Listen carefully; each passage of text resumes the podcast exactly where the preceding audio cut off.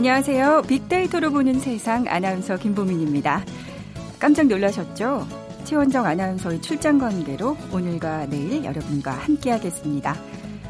요즘 100세 시대라는 말을 자주 하죠. 최근 배낭여행을 즐기는 청춘 같은 할아버지의 모습도 장안의 화제고요. 또 패션쇼 현장의 실버 모델들도 아주 인상적입니다. 그런데 100세 시대의 느낌만 그런 게 아니네요. 최근 보건복지부가 공개한 OECD 보건통계 2018을 보면서 한국인의 기대 수명은 82.4세로 OECD 국가 평균 80.8세보다 1.6세 긴 것으로 나타났습니다. 인생 2막을 넘어서 이제는 인생 3막을 기대하는 시대가 된 건데요. 하지만 걱정도 많습니다. 은퇴 후에 찾아오는 외로움과 경제적인 부담은 미리미리 준비해야 할 큰 숙제가 아닌가 싶습니다. 그런데 최근 불안한 마음이 좀 더 커지죠. 은퇴 후에 든든한 마음의 지킴이, 국민연금에 대한 반갑지 않은 뉴스들이 자주 들려오기 때문인데요. 오늘은 이 얘기를 좀 나눠보도록 하겠습니다. 잠시 후 세상의 모든 빅데이터 시간에 국민연금이라는 키워드로 빅데이터 분석해보겠습니다. 이어지는 빅데이터 월드 키워드 시간에는 어제 진행했던 남북 고위급 회담 소식에 대해서 또 살펴보겠습니다. 먼저 빅퀴즈 풀고 가시죠. 어제 판문점 북측 지역 통일각에서 진행된 남북 고위급 회담에서는 3차 남북 정상회담의 장소와 시기를 논의했습니다. 지난 4.27 판문점 선언에서 가을에 평양에서 정상회담을 하기로 했었던 것이 가시화되는 건데요. 3차 남북 정상회담 9월 안에 평양에서 열기로 합의를 했습니다. 자, 지난 2차 정상회담은 5월 26일 판문점 북측 지역 통일각에서 열렸었는데요. 자, 그렇다면 4월 27일 1차 정상회담이 진행됐던 장소는 어디일까요? 보기 드릴게요. 1번 제주도, 2번 금강산, 3번 평화의 집, 4번 워싱턴. 자, 오늘 당첨되신 두 분께는요, 이 커피와 도넛 모바일 쿠폰을 드립니다. 이 정답 아시는 분은 휴대전화 문자 메시지는 지역번호 없이 샵 9730, 샵 9730입니다. 짧은 글은 50원, 긴 글은 100원의 정보 이용료가 부과가 됩니다.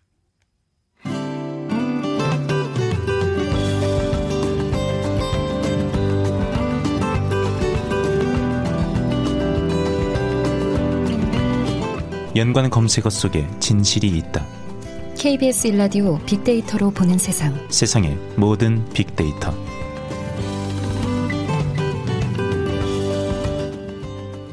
네, 세상의 모든 빅데이터. 빅커뮤니케이션 전민기 팀장과 함께하겠습니다. 안녕하세요. 네, 반갑습니다. 전민기입니다. 네. 자, 오늘 국민연금 얘기를 나눠볼 텐데 네. 요즘 빅데이터 상의 반응이 뜨겁죠. 먼저 SNS에서 국민연금에 대한 국민들의 이 뜨거운 반응 어떤가요? 네, 최근에 좀 반응을 보기 위해서 일주일 동안의 언급을 좀 살펴봤습니다. 3만 5천 건 정도로 굉장히 많은 양이 언급됐고요. 네. 빅데이터 상에서 이제 이 국민연금에 대해서 어떻게 이야기를 하고 있는지 감성어 긍부정 비율을 봤더니 25.7대 53으로 부정적인 언급이 훨씬 더 많았습니다. 네. 그래서 긍정 감성을 보면은 뭐 혜택을 받다, 기대하다, 안정되다, 개선되다. 그러니까 개선안에 대한 어떤 긍정적인 그런 반응들도 있었지만 대부분이 이제 부정 감성어였는데 뭐 나오는 뉴스들을 보면 그럴 수밖에 없어요. 손해다, 불안, 논란, 고갈되다, 뭐 손실, 인구 감소. 결국에는 어떤 개선안이 나오더라도 지금보다는 더 많이 내고 적게 받을 것이다. 이런 의견들이 많다 보니까 네. 거기에 대한 어떤 반응어들이 상당히 많았습니다. 이 국민연금에 대해서 이렇게 관심이 높아진 건 정부가 20년 만에 국민연금 개편을 준비하고 있기 때문인데요. 그렇죠. 이 국민연금 개편을 놓고 벌써부터 시끌시끌한 모습인데 구체적인 내용이 궁금해지네요. 사실 뭐 국민연금 네. 기금이 고갈될 것이다라는 건 처음 시작할 때부터 예상을 했던 일인데 네. 이제야 이것을 책상 위에 올려놓고 좀 논의를 하자 이야기가 시작된 거고요. 네. 당초에는 이제 2060년 정도면 고갈될 것이다라고 했었는데 3년 또 앞당겨져서 2057년이면 기금이 다 고갈될 것이다. 그러다 보니까 정부가 국민연금 개편안을 마련하고 있는 상황이었어요. 그리고 17일에 발표를 할 예정이었는데 네. 이게 미리 좀 유출이 됐습니다. 그래서 몇몇 안들이 나오면서 이 내용이 굉장히 논란이 커진 상황이었고요. 네. 뭐 예를 들면 국민연금 수령 시기가 늦춰진다라는 것이었죠. 현재 60세까지인 국민연금 의무 납입 기간을 65세로 연장하는 방안이 뭐 검토되고 있다더라. 그다음에 연금 수령 시작 연령이 2033년 65세에서 5년마다 또 한 살씩 늦춰져서 2048년에는 68세가 돼야지 돈을 받을 것이다. 와. 그리고 보험료율도 1.8에서 4%포인트 올리는 방안이 뭐 검토가 되고 있다더라.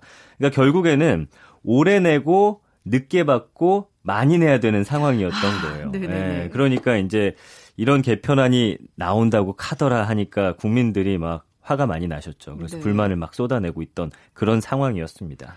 오래 내고 늦게 받고 많이 내야 한다. 그렇죠. 예, 부정적인 어감인데요. 예. 국민 청원 게시판에는 국민연금을 그래서 폐지하자 이런 목소리가 나왔죠. 그러니까 한 2, 3일 사이에 한 1000건 넘는 글이 올라왔고요. 수령 시기를 68세로 늦추게 되면은 또 그 이전에 사망하는 분들을 어떻게 하는 거냐. 이렇게 네네. 되다가는 뭐 80까지 내고 90부터 받는 거 아니냐 뭐 이런 말들도 나왔고. 미래 수급자들은 일단 이 일만 하다가 연금도 못 받는 거 아니냐. 또 자식들 걱정도 많이 하셨어요. 이 좀 아이도 많이 낳지 못한다고 하는데 그 아이들이 그 수많은 노령 인구를 위해서 얼마나 많은 돈을 대체 내야 되는 거냐. 그러니까 일각에서는 지난 1998년하고 2007년 개편 때처럼 이 고갈 시기를 늦추는 데만 너무 신경을 써서 땜질식 처방에 그치는 거 아니냐 뭐 이런 지적들까지 많이 나왔던 거죠. 고갈이다. 그럼 현재 국민연금 상황이 어떤가요? 그러니까 지난 5월 기준으로 봤을 때 국민연금 적립액이 한 634조 원 되더라고요. 뭐 적은 돈은 아닙니다. 지난해 국내 총생산의 36%에 달하는 건데 당초 정부가 국민연금 기금이 2043년에 2561조 원으로 정점을 찍은 다음에 그 다음부터 이제 줄어들기 시작해서 2060년에 고갈이 될 것으로 예상을 했던 건데 사실 지금 2057년으로 예상됐지만 더 앞당겨질 거예요. 왜냐하면 작년 같은 경우는 아이들이 이제 30만 명밖에 안 태어났습니다. 아, 네. 제가 이제 1980년도에는 한 100만 명 이상이 태어났기 때문에 3분의 1 정도네요. 그렇죠. 결국에는 젊은 인구가 계속 줄어들죠. 국민연금을 내는 인구는 줄어드는데 받아야 하는 인구는 또 기하급수적으로 늘어나는 지금 역피라미드 상황이거든요. 그러네요. 그러니까 이 고갈 시점이 계속 앞당겨질 거라는 걸 알고 있었기 때문에 지금 국민연금 개편을 정부 입장에서도 이제는 더 이상 미룰 수 없다고 해서 이거를 좀 개편안을 내놓으려고 하는 건데 국민들 입장에서는 정말 달갑지 않은 소식이고 신뢰가 좀 많이 떨어져 있습니다. 과연 이제 소문들이 무성하거든요. 야, 우리 때는 이제 국민연금 내고도 못 받는다더라, 낸 만큼도 못 받는다더라, 맞아. 뭐 돈이 계속 줄어든다더라 하다 보니까 지금 불안감만 계속 커지고 있는 그런 상황인 거죠. 네, 그럼 정부도 국민들의 이 심상치 않은 반응에 목소리를 내고 있는 거죠. 그러니까 지난 주말에 박능우 보건복지부 장관이 오전에 이제 긴급 입장문을 발표했는데 사실 주말에 이런 거 입장문 발표를 잘 안 하거든요. 워낙 사안이 막 커지고 국민들의 목소리가 나오다 보니까 네네. 그래서 이제 이야기한 것이 이거는 몇 가지 안 중에 하나였지 확정된 것은 아니고 17일에 공청회 열고서 각기 의견 수렴해서 다음 달 대통령한테 보고를 할 예정이기 때문에 이 10월 말까지 국회에 개편안을 제출해서 최종 확정될 것이다. 그러니까 이게 아직은 정해진 게 아닌데 이런 몇 가지 소문들로 인해서 뭐 확산되는 걸 좀 막고자 이례적으로 주말에 이런 또 발표를 하기도 했습니다. 그만큼 화두가 된다는 건데요. 그렇죠. 그럼 요즘 국민연금 얘기를 하면서 이 적립식이다, 부가식이다 이런 단어들 들리는데 차이점을 좀 설명 부탁드릴게요. 그러니까 우리나라는 지금 뭐 부분 적립식이다 뭐 하는 이야기들도 있고 뭐 적립식이다 이야기하는 게 있는데 적립식은 말 그대로 사람들이 많이 가입을 해서 내는 것을 창고에다 딱 가둬놨다가 이제 조금씩 이제 꺼내주는 거예요. 근데 적립식은 일하는 동안 일정 금액을 자기 계정에서 이제 차곡차곡 적립했다 노후에 받는 방식인데 이게 아까 말씀드린 대로 인구가 역피라미드가 되면은 곳간이 비일 수밖에 없는 상황이잖아요. 네. 그래서 이제 이것을 좀 바꿔야 된다. 부가 방식은 무엇이냐? 네. 지금 일하고 있는 젊은 세대가 많은 돈을 내서 노인 세대를 부양하는 것을 대대로 이제 물려주는 겁니다. 이제 유럽 같은 경우는 이런 방식으로 지금 되어 있는데 이렇게 되면 또 문제가 한 명이 뭐 예를 들어서 10명의 노인을 부양할 수도 있는 것이고 네. 예, 돈을 많이 내야 된다라는 거죠. 그러니까 유럽 같은 경우는 지금 고령화 인구가 우리보다는 굉장히 서서히 진행되고 있고 젊은 인구도 많기 때문에 이게 가능한 건데 어쨌든 이거에 대한 여러 가지 논의는 계속될 것으로 보입니다. 그래서 연금보다 규모가 크지만 노인 세대가 늘어나면 기금이 급속히 소진될 수 있기 때문에 네. 결국에는 이것을 돈을 국가가 좀 굴려서 투자 수익을 좀 많이 낼 수 있는 방법을 강구하자라는 건데 네. 사실 뭐 요즘 뉴스 보면은 뭐 국민연금공단에서 뭐 이런데 투자했다가 손실을 봤다더라. 근데 이게 전 세계적으로 봤더니 그렇게 손실 규모가 큰 것도 아니고 지금까지는 그래도 이득을 내고 있는 상황이에요. 근데 네네. 이것을 사실 어디에 투자해서 얼만큼 돈을 불릴지에 대해서는 이게 쉽지가 않은 상황이어서 정부 입장에서도 굉장히 난감한 거죠. 어떤 방식으로 가더라도 결국에는 돈을 많이 걷어들여야지만 이것이 유지가 되는 상황이기 때문이죠. 맞습니다. 예. 그래서 결국 어제 문재인 대통령이 직접 논란에 대해서 입장을 밝혔죠. 네, 요즘 뭐 굉장히 바쁘신데 네. 국민연금 개편은 노후소득 보장 확대라는 기본 원칙 속에서 논의가 될 것이다. 그리고 국민 동의와 사회적 합의 없이는 그 정부가 일방적으로 이런 개편하진 않을 것이다라고 이야기를 했고요. 지금 뭐 여론이 들끓다 보니까 일부 보도를 보고서 이거는 대통령 자신이 보기에도 납득할 수 없는 일이기 때문에 그렇게 되는 일은 없을 거다. 일단은 딱 방점을 찍으셨어요. 그렇지만 17일에 어떤 또 개편안이 나올지에 대해서는 그래요? 사실 뭐 어떻게 이야기가 되고 있는지 잘 모르는 상황이어서 어쨌든 뭐 좋은 방법으로 국민들의 동의 하에 사회적 합의를 이뤄내서 하겠다라고 했기 때문에 좀 기다려볼 수밖에 없는 상황입니다. 네, 그렇군요. 누군가는 정말 해야 할 일이고 또 언젠가는 해야 할 일이라는 그런 생각이 드는데 네, 이 국민연금 제도가 사실 1998년에 도입됐는데 뭐 기금이 어찌됐든 소진될 운명이었어요. 2003년 국민연금 재정 추계 발표 때 2047년 소진 예상이 발표되면서 뭐 고갈 우려가 구체화된 거긴 한데 2007년에도 1차 개혁을 통해서 이제 연금 급여율, 그러니까 내가 낸 돈의 몇 퍼센트 정도를 돌려받는지에 대해서도 또 그 비율을 또 축소했고요. 2028년까지도 또 계속 축소를 했거든요. 그러니까 국민연금이 이런 식으로 좀 기능이 좀 굉장히 지금 약화된 상황입니다. 그래서 이게 사실은 그 10년 전, 뭐 20년 전에도 굉장히 우려가 됐던 상황인데 누가 과연 고양이 목에다 방울을 달 것이냐. 그래서 이번 정부가 사실은 용기 있는 선택을 한 거예요. 어차피 뭐 다음 정권으로 미룰 수 있는 상황이었습니다. 땜질식 처방하고서. 그렇지만 이걸 어쨌든 공론화시켜서 국민 모두가 머리를 맞대고서 한번 논의를 해보자라고 한 것이기 때문에 사실 뭐 여러 가지 비난 나오고 있었지만 언젠가는 우리가 이거에 대해서 생각을 해봤어야 할 문제거든요. 그래서 결국에는 지금부터라도 이제 국민적 공감대를 이끌어낼 수 있는 방안, 또 국민의 신뢰를 회복하는 그런 노력들, 또 꾸준히 우리가 설득을 해서 우리 자손들과 함께 좀 좋은 방향으로 머리를 맞대야 되는 그런 상황이거든요. 예. 네. 자, 오늘 세상의 모든 빅데이터 국민연금에 대해서 얘기 나눠보겠습니다. 오늘 여기까지 들을게요. 빅커뮤니케이션의 전민기 팀장과 함께했습니다. 고맙습니다. 감사합니다.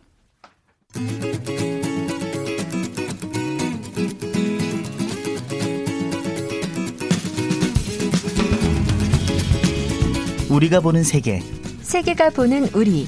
빅데이터로 분석한 세계 이슈들. KBS 1라디오 빅데이터로 보는 세상. 빅데이터 월드 키워드. 네, 집중 화제 이슈를 빅데이터를 통해 분석해봅니다. 빅데이터 월드 키워드, 임상훈 국제문제평론가와 함께합니다. 안녕하세요. 네, 안녕하세요. 네, 먼저 평론가님, 빅퀴즈 먼저 부탁드릴게요. 네, 어제 판문점 북측 지역 통일각에서는 진행됐었죠. 남북 고위급 회담 있었습니다. 3차 남북 정상회담의 장소와 시기를 논의를 했는데요. 지난 4월 27일 판문점 선언에서 가을에 평양에서 정상회담을 하기로 했던 것이 가시화된 겁니다. 3차 남북정상회담 9월 안에 평양에서 열기로 합의가 됐죠. 네. 지난 2차 정상회담은 5월 26일 판문점 북측 지역 통일각에서 열렸는데요. 그렇다면은 4월 27일 1차 정상회담이 진행됐던 장소는 어디일까요? 이게 문제입니다. 네. 정답 아시는 분들은요. 빅데이터로 보는 세상 앞으로 문자를 보내주세요. 아직 저거 안 드렸는데 이해 씨. 네네. 이해 씨 아직 안 드렸어요. 죄송합니다. 네, 주세요. 1번 제주도, 2번 금강산, 3번 평화의 집, 4번 워싱턴. 네, 다시 한번 드리면 1번 제주도, 2번 금강산, 3번 평화의 집, 4번 워싱턴. 4월 27일 1차 정상회담이 진행됐던 장소입니다. 정답 아시는 분들은요. 빅데이터로 보는 세상 앞으로 문자를 보내주세요. 휴대전화 문자 메시지는 지역번호 없이 샵 9730, 샵 9730입니다. 짧은 글은 50원, 긴 글은 100원의 정보 이용료가 부과됩니다. 자, 빅데이터 월드 키워드, 우리가 보는 세계, 그리고 세계가 보는 우리, 본격적으로 시작을 해보겠습니다. 자, 오늘도 우리가 보는 세계, 세계가 보는 우리 이렇게 두 가지 키워드를 살펴볼 텐데, 먼저 우리가 보는 세계. 자, 이번에 빅데이터상에 가장 화제가 된 키워드는 뭔가 있었나요? 이번 주 우리가 보는 세계 키워드는 샬럿츠빌, 이게 선정이 됐습니다. 네네. 이게 이제 샬럿츠빌 하면은 이제 아시는 분 아실 겁니다. 이게 사실상 이 사건이 난 건 작년이죠. 지난해 일인데 이제 이번 8월 12일로 1주년이 됐다. 그래서 이제 다시 화제가 된 거거든요. 네네. 그러니까 지난해에 무슨 일이 있었냐면은 이 샬럿츠빌에서 인종차별주의자들하고 그 반대 세력하고의 충돌이 있었습니다. 네네. 이게 그 유혈 사태까지 벌어져 가지고 이제 사망자까지 발생이 됐었는데 그 로버트 리 장군이라는 미국 역사에서 굉장히 유명한 장군인데 그 동상이 이제 있었습니다. 버지니아주에. 근데 그 동상을 철거를 하겠다. 이렇게 주 정부에서 결정이 내니까 거기에 대해서 이 백인 우월주의자들이 집회를 한 것이죠. 횃불 집회를 하면서 거기에 대한 반대자들이 같이 나오면서 이제 그게 극한 상황으로 대립이 됐던 건데 아까 말씀드린 것처럼 결국 사망자까지 발생했던 아주 큰 사건이었었죠. 그렇게 되면서 올해 굉장히 긴장을 했었는데 뭐 다행히 큰 문제는 없이 넘어간 것 같습니다. 네, 그러면 이제 이 키워드들은 뭐 예상대로 나올 것 같은데 키워드 한번 짚어주시죠. 그러니까는 그 아무래도 관련 검색어들이 좀 부정적인 그런 검색어들이 많았죠. 네. 백인이라든가. 네. 키위대, 뭐 반대하다, 뭐 이런 거, 긴장감, 그리고 인종차별, 또 사람 이름으로는 트럼프 그러니까 대통령이죠. 이 유일하게 나왔고요. 그다음에 폭력, 뭐 형태 이런 말들이 주로 검색어의 그 연관 검색어로 많이 나왔습니다. 네. 가장 많이 언급이 됐던 때는 역시 그 8월 10일 그때가 이제 언급이 가장 많이 됐었고요. 네. 그러니까 우리나라에서는 뭐 상대적으로는 적지만 미국에서는 굉장히 언급이 많이 됐던. 그러니까 미국에서는 뭐 언급 정도가 아니라 상당히 긴장을 많이 했었죠. 또 폭력 사태가 벌어지는 건 아닌가 이렇게 했었는데 다행히 큰 사건 없이 이제 조용히 넘어가긴 했습니다만은 그 상당히 그 인터넷상에서도 많은 언급이 됐던 그런 연관어였습니다. 네, 그러니까 지난해에도 미국 정치권에서도 이 문제로 큰 논쟁이 있었고, 그렇죠. 뭐 이번에도 이제 1주년이 됐으니까 또 한 번의 논쟁이 될까요? 이번 해에는 크게 많지는 않았던 것 같아요. 근데 이게 사안이 워낙에 사실은 이게 논쟁이 벌어질 만한 사안은 아니었거든요. 네네. 그런데 그렇잖아요. 사실상 인종차별주의자들의 그 발언에 대해서 누가 얼마나 그 동조를 할 만한 사람이 있을까 싶은 그런 사안임에도 불구하고 지난해에 트럼프 대통령이 이 사망자 발생 이후에 내놓은 그 뭐라고 할까요? 메시지가 좀 양비론적으로 그러니까 양쪽에 다 책임이 있지 않느냐는 식의 발언이 나왔어요. 그러니까 그게 더 불을 지른 것이죠. 그러면서 전임 대통령들, 뭐 클린턴 대통령이라든가 그 민주당 출신은 물론이고 아버지, 아들 두 부시 대통령까지 그런 식의 이제 부적절한 발언에 대해서 비난을 했고요. 버니 샌더스 물론 그 상원 의원도 이제 큰 그 비난에 동참을 했었고 특히 그 공화당의 그 오린 해치 의원이라고 있는데요. 이 해치 의원의 그 형이 2차 대전 당시에 이제 전사를 했다고 합니다. 네네. 공군에 복무하다가 전사를 했다고 하는데 그러면서 이제 그런 언급을 했어요. 그 자신의 형이 나치 사상이 미국에 퍼지는 것을 보려고 히틀러와 싸운 게 아니다. 이렇게 얘기를 하면서 굉장히 그 같은 당이지만 트럼프 대통령을 비판했던 그런 일이 있었는데 그러니까는 지난해 같은 경우 그러니까 트럼프 대통령이 이제 어떤 그 여론의 압박을 받으니까 다시 메시지를 수정은 했습니다만은 하지만 며칠 후에 또 다시 역시 그 양비론적인 이야기를 했거든요. 양쪽에 문제가 있다는 식의 이야기를 했거든요. 네. 결국은 그 트럼프 대통령의 뭐라고 할까 정치적인 어떤 배경, 본인의 사상 이런 것들을 드러내는 그런 사건이기도 했었죠. 네, 우리가 보는 세계 샬럿츠빌 사태 1주년에 대한 키워드를 봤고요. 네. 그럼 이번에는 세계가 보는 우리 이번 주 키워드로 넘어가 보면 빅데이터 상의 화제가 된 키워드가 아무래도 이제 가장 이제 큰 것은 아주 최근이죠. 그러니까 어제 일어난 일입니다. 남북 정상회담입니다. 그러니까 그 외국 언론들이 이제 가장 많이 언급을 한 그런 것이 이제 그 남북 정상회담. 왜냐하면 그럴 수밖에 없는 것이 이제 한반도의 그 어떤 평화 프로세스에서 가장 큰 관심사가 되고 있는 거니까 네네. 그렇게 될 수밖에 없는 거죠. 다만 SNS 상이 아니라 이제 방송에서는 워낙 이제 어제 바로 나온 소식이었잖아요. 네네. 그러니까는 많은 어떤 신문 언론에서 이제 보도를 하기에는 시간이 짧고 다만 방송에서 이제 언급이 됐었는데요. 일본의 NHK 방송 같은 경우에 어제 오후 뉴스에 바로 나왔습니다.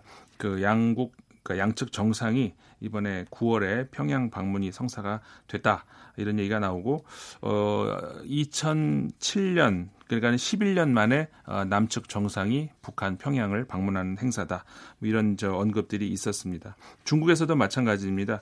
그 9월 특히 올해 9월에 이제 곧 그 유엔 총회가 기다리고 있는데 남북 정상이 함께 참석할 가능성도 있는 것 아닌가? 그렇게 되면 이제 결국 연내 종전 선언 체결을 추진할 예정도 있는 것으로 보인다. 이런 이야기가 중국 언론에서 나오기도 했습니다. 한번 지켜봐야죠. 네. 그럼 뭐 교착 상태에 빠진 북미 간의 이 비핵화 논의가 이번엔 평양 남북 정상회담을 계기로 조금 더 돌파구를 열 수 있지 않을까 그렇죠. 생각해 보는데요. 그런 기대를 네. 많이 할 수 있고, 그러니까 그리고 이제 외신들을 포함해서 이제 외국에서의 반응도 결국은 이 남한 특히 그 문재인 대통령에 대한 어떤 기대치가 이제 주로 그쪽에 많이 있죠. 그 지난해부터 계속해서 문재인 대통령의 별칭이 그런 거 있잖아요. 그 네고시에이터라든가 네. 그러니까 협상가, 무슨 중재자 이런 식의 이제 별칭을 가지고 계시는데, 그러니까 그 외신들도 그런 쪽에 기대를 많이 하죠. 그리고 지금 말씀하신 것처럼 북미 간의 대화가 좀 교착 상태에 빠졌잖아요. 네. 이렇게 되면서 평행선을 그리고 있는데 이럴 때 그러면은 남쪽에서 어떤 중재자 역할을 해줄 수 있지 않을까 이런 그 어떤 지혜를 보여줄 수 있지 않을까라는 그런 기대를 보여주고 있는 건 사실입니다. 아무래도 이제 북한 입장에서도 그 지금 특히 이제 중국에서 오는 그 단체 관광객들을 지금 중단시키고 있거든요. 네. 과연 이게 뭘까? 아. 물론 구구절을 준비하기 위한 뭐 그런 것일 수도 있지만 네. 혹시 시진핑 국가주석이 지금 방북이 지금 그 임박한 건 아닌가 이런 추측도 있거든요. 네네. 여러 가지 북한에서도 이제 긴박한 움직임이 벌어지고 있기 때문에 아마 네. 그런 것 때문에 우리 측에서는 9월 적어도 이제 늦어도 구월 초까지는 그러니까 구구절 전에 정상회담이 이루어졌으면 하는 바람이 있었는데 네.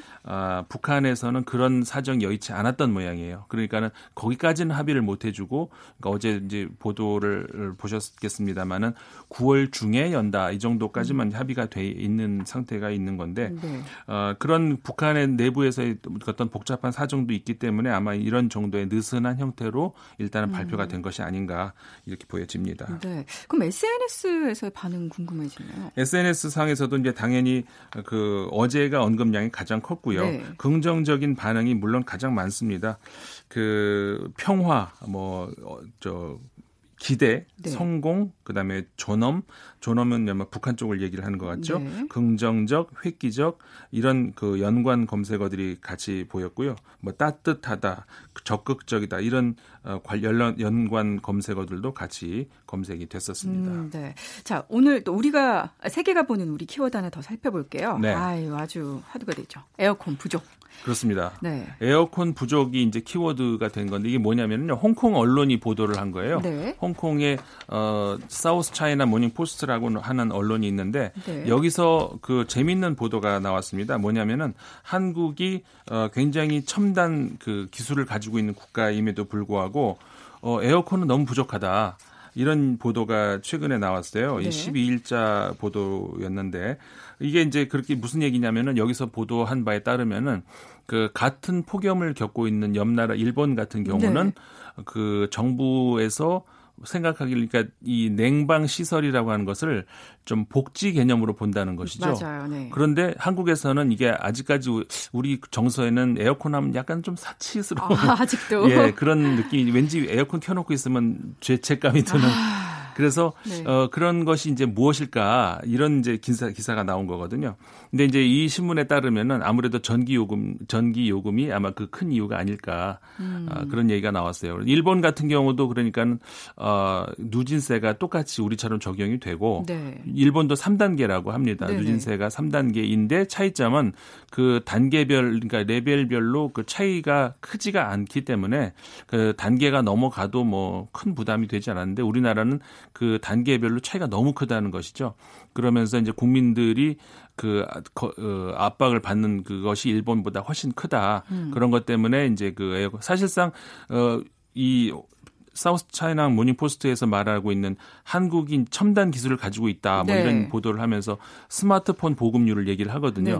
그런데 우리나라 스마트폰 보급률은 우리 다 아시겠습니다만 거의 전 국민이 그렇죠. 가지고 있다시피 하잖아요. 최고일 거예요. 네. 예, 그렇게 되고 인터넷도 빠르고 그런데 이제 에어컨은 사실상 첨단 기술이라고 할 수는 없잖아요. 없죠. 근데 그럼에도 불구하고 이건 뭘까? 사실 이게 저 가격으로 따지면은 우리가 아까 제가 아까도 이 저 에어컨을 아직 좀 사치품처럼 생각하는 그런 인식이 있는데 휴대폰을 사치품으로 생각하는 인식은 많이 없잖아요. 이제. 그럼요. 네. 근데 이게 단순 가격으로 따지면은 휴대폰 값이 더 비싼 게 훨씬 그럼요. 많거든요. 네. 에어컨 요즘에 휴대폰보다 싼 거 많이 나오는데 네. 그럼에도 불구하고 이제 그렇다는 것은 결국은 전기 요금이다. 네. 그렇기 때문에 이제 이 언론도 그 홍콩 언론도 결국은 그 단순한 기계의 가격 때문이 아니고 네. 전기 요금 때문으로 보인다. 그러면서 이제 자세한 그런 분석이 나왔었습니다. 그렇죠.